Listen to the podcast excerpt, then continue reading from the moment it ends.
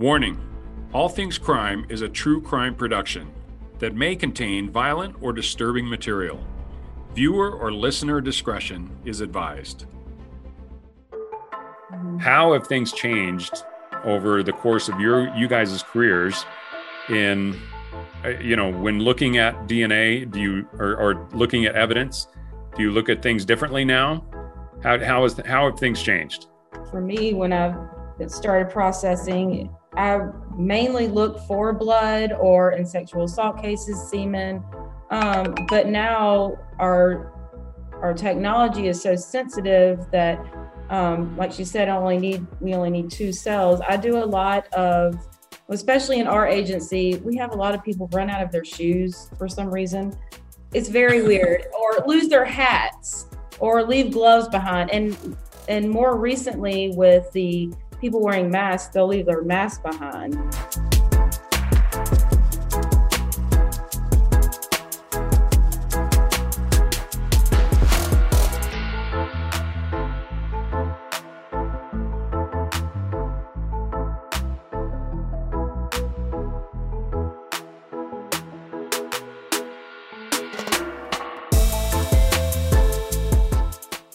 we are trained to um, you know how to look at the evidence and give our opinions and say a match or not. Um, and then also we we give statistics for if we say a match that's a positive association. Um, we go ahead and give statistics that are completely unbiased that's based on um, you know population genetics with groups of people that are unknown to that everybody in the case including us so, you know, just going in and stating the facts and then letting the jury decide, you know, if that person's innocent or guilty, I think that makes everything fair. Yeah, certainly. And it's interesting how many people, and statistically, it's not a huge number, but the number of people that are being freed because of DNA evidence that were convicted based on eyewitness testimony or something like that 20 years ago. Like, I just saw a guy on, I, I think it's America's Got Talent or something like that, who was in Louisiana and he was imprisoned for 37 years on a crime that he didn't commit. And DNA ultimately freed him because, and it, I, to me, DNA is not only the gold standard, but the the reason it's a gold standard is kind of like what you were talking about, Nikki, is that it's so differentiating. You can have fingerprints that, especially if it's just a partial fingerprint, where it can be, uh, I, I can't say easier, but it's it's easier to mistake that for somebody than it is for a DNA profile. At least in my opinion. Are you do you agree with that? I don't know a whole lot about prints, but I do like the fact with DNA that we can give that. Um, right now, we do likelihood ratios. We give a statistic. We can say like oh, it matches. Well, how well does it match? You know, do you expect a thousand people to match? Do you expect, you know, 80 quintillion people, you know, to match? So I, I, I, like that number where you can say, okay, I expect this to be seen um, once out of every 80 quintillion people. Okay, how many is that? You know, there's there's 8 billion people in the world. Well, that's more than the population of the world. So everybody's like, wow, it really does match that person. So yeah, so I like that about DNA. But um, how, how, how does that work? You you can't say that this is a hundred percent uh, John Smith, that it's absolutely John Smith's DNA, but you're saying that it's like there's one chance in eight billion that it's not John Smith, right? Isn't that yeah. how you have how statistics work? Yeah. So basically, um, we're looking at um, alleles uh, it's just bits of your DNA. So like when I go on the stand, I talk about it like um, like box cars on a train. Okay, at a certain location, and like I said, we look at like 24. Um, at a certain location, I'm going to get two, right? One from mom, one from dad. They come together. So I'm going to have five box cars and 10. She's going to have two box cars and three box cars. So our numbers look completely different. Now, what they've done is they've looked at thousands of people and say, okay, at this one location, um, how many times do we see five box cars? And how many times do we see 10 2 and 3 and that's how and they're like okay um, once out of every you know 2000 people we're going to see five. So now you got your this number. And as you go you each location you're going to start multiplying those numbers. Like we've seen this these box cars these many times times your next location times your next location. So at the end you know you can say um, there's different statistics out there um, random match probability uh, likelihood ratio but basically like uh, you can say you know, I'm 80 quintillion times more likely to be the source of this DNA than an unrelated person picked at random is how we say it. And um, you know, basically we say, yeah, it's it's definitely a match. I would not expect anyone in the world and who's ever lived to ever be a match on that DNA. Um, and it's it's based on science. It's based on how many times they saw um, thousands of people and you can you know apply that to the world because we don't have everybody's dna so now you have to use population statistics to say okay how likely is it to me that would be fairly especially when you're talking those big numbers i mean if it's one in a thousand that's uh, a, a, lot different because i don't know how many thousands are in 8 billion but hmm. um, mm-hmm. that'd be a lot so if you said yeah there's one person in a thousand has this profile uh, you wouldn't have much confidence behind that, correct? That would be less confident. yeah, for sure. Less confidence. Spoken like a true scientist. There's there's no absolutes in in any science, right? right. That's right. And then, but then you had to think, even if you get a number like a thousand, um, you know, okay, you expect this, this, you know, this profile, one in every 1,000 people to be included in that mixture. Let's say it's like degraded or we don't have a lot there. They didn't touch it very much or long. But how many um, of those one out of every thousand people, how many had motive? How many were there near the scene of the crime at that time? So then you can like start narrowing it down again. So even even if you do have like small numbers in DNA, um, it could be that you know that helps that helps the case get solved. Right, and like we were saying earlier, it all it is is one more piece of evidence. It's just one more piece of the puzzle. It's it's never going to be the thing that convicts somebody, and that's I think that's really important that people understand that is you know the justice system is set up to be neutral and that's why the prosecution has to have that and beyond a, an, a, a reasonable doubt. And whereas the defense it actually favors them because the, all they have to do is instill that reasonable doubt including uh, based on that dna profile that you guys are generating. But if there's no reason to really doubt that dna evidence and there's no reason to doubt that the person was there and there's no reason to doubt that uh, the person could have committed it and had you know anyway all these things get together that's how somebody's convicted it's not based on one particular eyewitness that supposedly saw it that might be how do we say it scrupulous mm-hmm. or unscrupulous i got to get my english straight but anyway so let's let's go into maybe some cases that you guys have worked and, and i know you can't especially active cases you can't talk about you know the victim or anything like that but when you're specifically talking about evidence one of the things that uh, lab people have talked to me especially on the dna side is they get a piece of evidence in and 10 years ago they would look at it and they'd go there's just absolutely no way we're going to get a dna profile from that mm-hmm. how have things changed over the course of your you guys' careers in uh, you know when looking at dna do you or, or, looking at evidence do you look at things differently now how how is how have things changed i mean i think for for me when i started processing i mainly look for blood or in sexual assault cases semen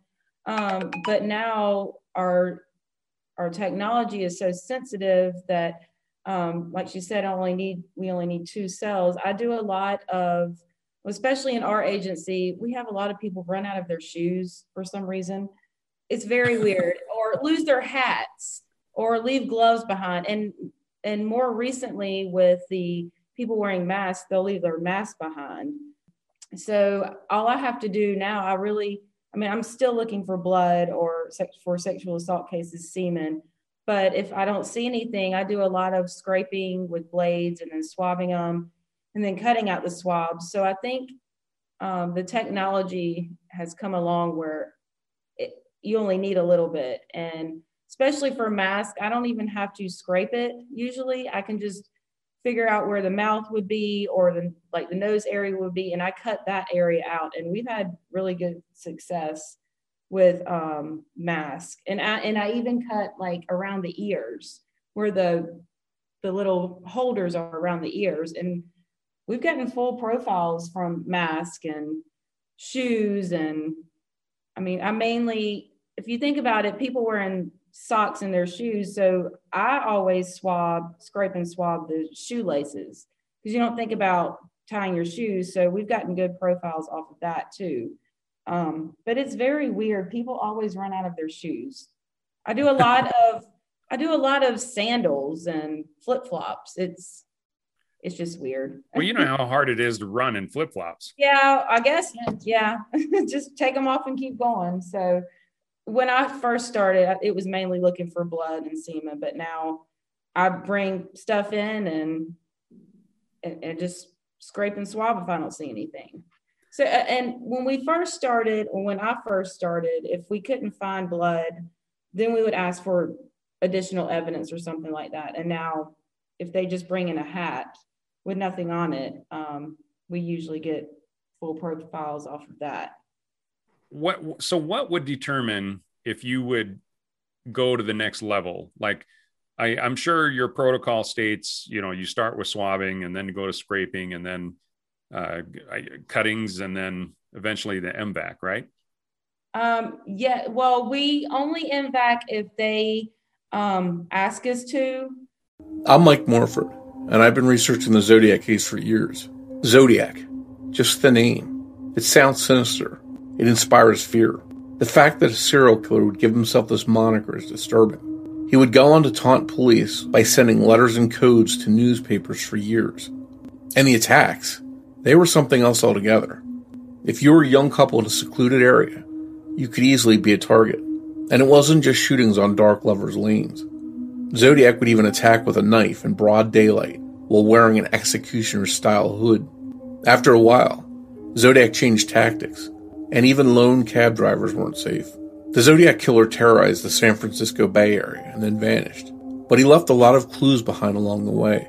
Clues that we're going to examine closely on the new podcast, Zodiac Speaking. New episodes of Zodiac Speaking come out every other Saturday starting March 13, 2021. Subscribe today wherever you listen to podcasts so you don't miss a single episode.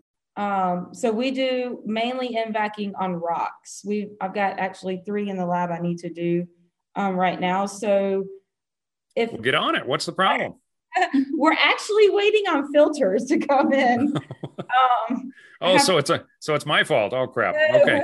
I, we have three filters and we're saving them in case we have a rush case mm-hmm. um, until we get the other filters in. But we don't really have a protocol of what to do next. Um, I guess it's just my experience. We always scrape and swab um, items if if we can.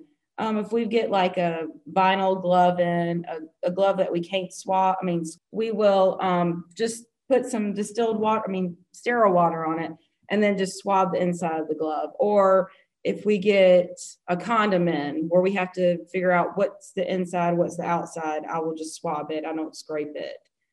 Um, but we mainly do the MVACing on rocks, and we have done it on clothing if they want to see like touch DNA of someone who's grabbed at the shirt or a pair of pants or something like that. Any results? Any results you can share on that? We have gotten full profiles um, off of like someone was robbed. We've I've MVACed the pocket area, like saying they went in their pockets to get change or money. We've gotten full profiles from that, um, from suspects. I don't know what happened at that point because once we're done with our stuff, we give it to the um, investigators. But we have gotten profiles that is not the victims in pants areas, like the pocket areas. Mm-hmm. Or if someone was sexually assaulted, they uh, they a lot of times want us to do around like the um, buttons where they may have pulled the pants down or like the leg area. We've gotten um, requests before to do around the leg area where they may have may have pulled down the pants in a sexual assault. And I think we got full profile off that.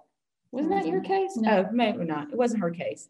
It all runs together, but uh, we have had success off that. Yeah, we Awesome. don't, we don't test for epithelial cells um, because a lot of times it's just not a lot of DNA there. So we just go straight and go to quant and see, okay, is there DNA there or not? And if there is, then we'll go ahead to the next steps, try to get a profile off of it. So we don't test. Some um, some labs do. That's not us. So, Nikki, let's let's pretend that not everybody is a DNA analyst and knows what going to quant means. Can you expound on that a little bit? Yeah, that we're just so um, Ashley, she she also does our quantitation step. Um, that is just seeing how much DNA is there, if any. Um, and what's neat is um, now we can see they've changed the kits. Um, we can see okay, is there male DNA there?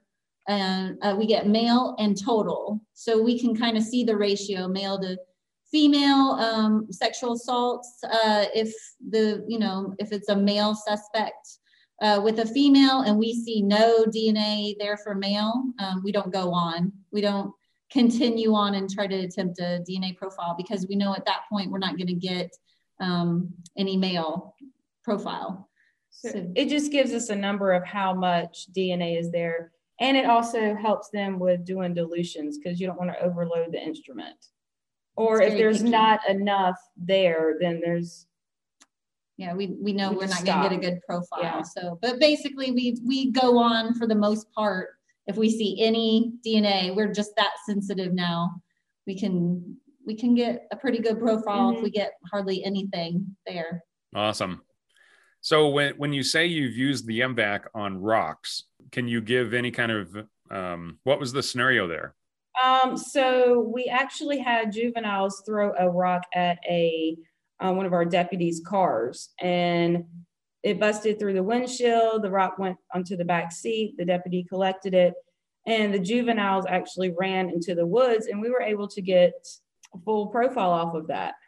So it was actually one of our vehicles at the sheriff's department that they tried to vandalize. And then i think we, we had a brick Yeah. you MVACed i got to put that in codis. Um, it hasn't that one mine hasn't hit. Um, but yeah i got a good enough profile from the brick. I think that one they were breaking into somebody's house. Yeah, like grabbed the brick and threw it. We get a lot of people here that think they'll say it's a brick or a rock, and it's actually concrete. It's part of the road, but we do get stuff off of it. Um, people, I guess, the criminals don't realize you get leave lots of DNA behind when you're throwing a rock. So we can't talk about the results, but um, you, she recently MVACed um, a two by four. oh Yeah, a piece of wood recently and got results. So that was interesting. Awesome. We love hearing that. So, So um, we went to, well, not me and Nikki, another colleague, we went to a different agency. It was actually a cold case for them, and the house had not been touched since the murder. So the family closed it up. They contacted us and they wanted us to back um, an area around the bed. There was a safe there. So when they went back years later, they noticed that the safe had been opened. So they wanted us to MVAC around the safe area. And it was neat just transporting the back and seeing a house. It had been totally closed off for 13 years. It, there was still food sitting out. It was just, it was very weird. Um, but we were, we didn't get anything other than the victim in that case, but it was neat being asked to come um, process items from a different agency just because they had heard about us MVACing and um, I liked it. It was it was neat. It was a really good experience. I've also have gone to another agency. A suspect um, put a victim in the trunk of a car. Well, they thought they thought they did, um, and they had cleaned it with Clorox. So they wanted us to MVAC the back of a car um, to see if we could get anything to see if the victim actually showed up. And we did find um, the victim in the back of that car while I'm using MVAC. So that was a good case too. Wow, that's awesome. Yeah, there's there's a lot of agencies that will, and some agencies even have two MVACs. They have one that's uh, specifically for the lab, and they have others that are are more for the crime scene, taking them out to different areas. Because I know you guys, especially once you validate a piece of equipment, the last thing you want to do is take it out of the lab. But you know, sometimes it's just necessary. But but regardless, that's taken an MVAC to the crime scene they they don't use it there very often they don't have to you know but sometimes there's like blood on the side of a building for example or or blood on a sidewalk that they just can't get up uh, mm-hmm. using using swabbing it just tears the swab up mm-hmm. and so then you know they maybe they choose not to jackhammer up the side of the building which is mm-hmm. usually pretty smart and so mm-hmm. those are kind of ideal situations for the MVAC but yeah i i mean I, we don't we don't want to turn this into the you know an MVAC uh, commercial, but at the same time, it, it's it's an integral part of of DNA collection now, and so that that's why I asked. You know, usually agencies they'll go to swabbing and and scraping and cuttings 1st mm-hmm. and then uh, if those fail, they'll go to the MVAC, or like you said, if the detective specifically asks for uh, MVAC sampling, then they'll go to that first. So yeah, is that is that pretty much you guys' protocol? Yeah, yes, sir. Unless it's like a brick or yeah. really big rock, and we're like, okay, we're just gonna MVAC. Yeah, so yeah. don't them. Yeah, or it's it's funny because a lot of times they'll put on the request vacuum. They'll just write vacuum, and I'm like, I know what that is, but they don't even put like MVAC or anything. They'll just, they'll just write vacuum. So I think they're slightly confused, but yeah. Well, there's there's those uh, old vacuums that they used for trace evidence. Oh, okay. Yeah. And hopefully that's not what they're talking about with DNA, but I, I don't um, think so. They're pretty young, so they probably won't even know what that is. yeah. Yeah. You don't see those around very much, do you? I've never seen one.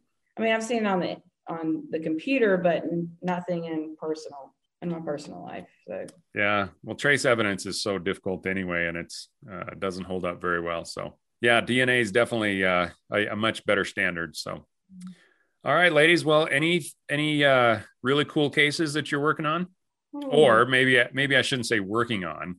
Any really cool other cases that you've had recently that you know may or may not have involved the MVAC, but just um, you know something that you guys are really proud of. We just did some bones. Yeah. Um, we've done some bones recently. Quite a few. Um, yeah, we've done to just identifying human remains. They didn't know who the victim was, and we've identified yeah, quite a few. Quite a few. We uh, well um, had an unknown male in the lab for like years and years, and just updated our bone protocol. One of the DNA analysts read, um, I think, in a magazine where they used a new different a new kind of bone protocol. And then like we were like well let's, let's just, just, try, it. yeah, yeah, let's just get those bones back out and had used like so many that i mean they did. I this wasn't my case but um, and then the last one just worked so there's a special area of CODIS um, for families who have um, they don't know where that person is or they they're pretty sure that they've died but they don't know where they are. Um, you put those families family members in mom dad children. I mean you can put aunts and uncles. Um, and in that same category we have unknown people that we recover. It doesn't have to be bones but just unknown um, dead people. So then you could those could match. You could get a familial match to um, the family or if you've got their standard that's better like a toothbrush hairbrush um, if it's recent. So yeah we we just got we got a little bit of a profile on one and we were yeah Very it's exciting shocked, yeah. it's exciting because it's you know they, otherwise you have no idea because it's just like i think this was a leg bone it was yeah. just a leg bone a somebody femur. found out yeah. some, in the woods so i have no idea who that person is we do know it's male though yeah it's a man yeah found a man, um, so. i've also gotten a huge like king size comforter this is a funny story um, laid it out on our processing bench to look for seminal fluid and basically open it up. And there were chicken chicken like wings bones laying in it. I guess the victim or yeah it was the victim's bed sheet. They just sat there and were eating chicken bones and left them in the bed and the investigators just collected it. And it kind of scared the mess out of me because when I kind of pulled it up, the chicken bones went flying everywhere. So it, you see some weird stuff in evidence. I know that. it's always something different. The number of stories that you guys can create or tell is just absolutely hysterical. Yeah. Chicken bones flying all over the place. That's pretty funny. It's always something different every day. Yeah. Mm-hmm. Yeah. One of these days, uh, I'm not sure I want to talk about it on, on this uh, video cast, but uh, the, the day I came out there to uh, demo the MVAC, you guys, we usually, there was a rock out in the back that, uh, were you there, Ashley? Yes. yes. Oh, how many days did it take before your lab didn't smell bad anymore? Uh, it was quite a few. Uh, yeah, I don't know where that rock came from. That was not a good testing rock that we should have picked. Well, it, it at least showed you that it was collecting it, right? Mm-hmm, yes. yep, it yeah. sucked it all up. I know that. yeah, that was a uh, that was that was nasty. Okay, well, hey, we'll we'll just keep that joke in between the the three of us here. So okay. maybe, maybe you can fill at, fill Nikki in on because um, you you weren't around last time I was out there, were you, Nikki? No. All right. Well, Nick. No, it doesn't sound. She doesn't nice. do very well with smells. I don't like bad smells. I mean, nobody likes a bad smell, but yeah. yeah. Well, good thing you're you're in the lab. It's pretty much uh, a sterile environment in there, so you don't have to worry too much about smells. So, well, ladies, I absolutely appreciate you coming on and and sharing some time with me. It's it's always good to talk to professionals that are actually in the field doing you know the the actual work that it helps to you know help solve crimes and that's i i, I don't know nikki if uh, ashley has told you but the whole purpose of this video and podcast is more to educate and help people understand the entire investigative process. There's tons of podcasts out there that they'll pick a, a specific case and drill down on it. And and you know lots of lots of people love that. But what i've found and it doesn't really matter if you're in the us or anywhere else most people in the in the general population really don't understand how much work goes into actually solving a case mm-hmm. and certainly the lab and not just you know the dna analysis but the serology is such a critical step in that and so i applaud both of you for being such an, an important cogs on the wheel and uh, for sharing your story today. So thank you uh, for and, inviting us. Yeah, my pleasure. So I'll I'll definitely let you guys know when I'm when I'm gonna get this edited and and put up, and hopefully you can also you know spread the word and go check out the the video and the podcast. So okay, um, okay, guys. All right. Have a great day. Appreciate it. Thanks. Have a good weekend. You too. Talk to you later. Bye. Thank you for listening to All Things Crime. We are so grateful for all of our listeners. If you enjoyed this, please give us a positive review so other people can find it as well. Have an amazing All Things Crime Day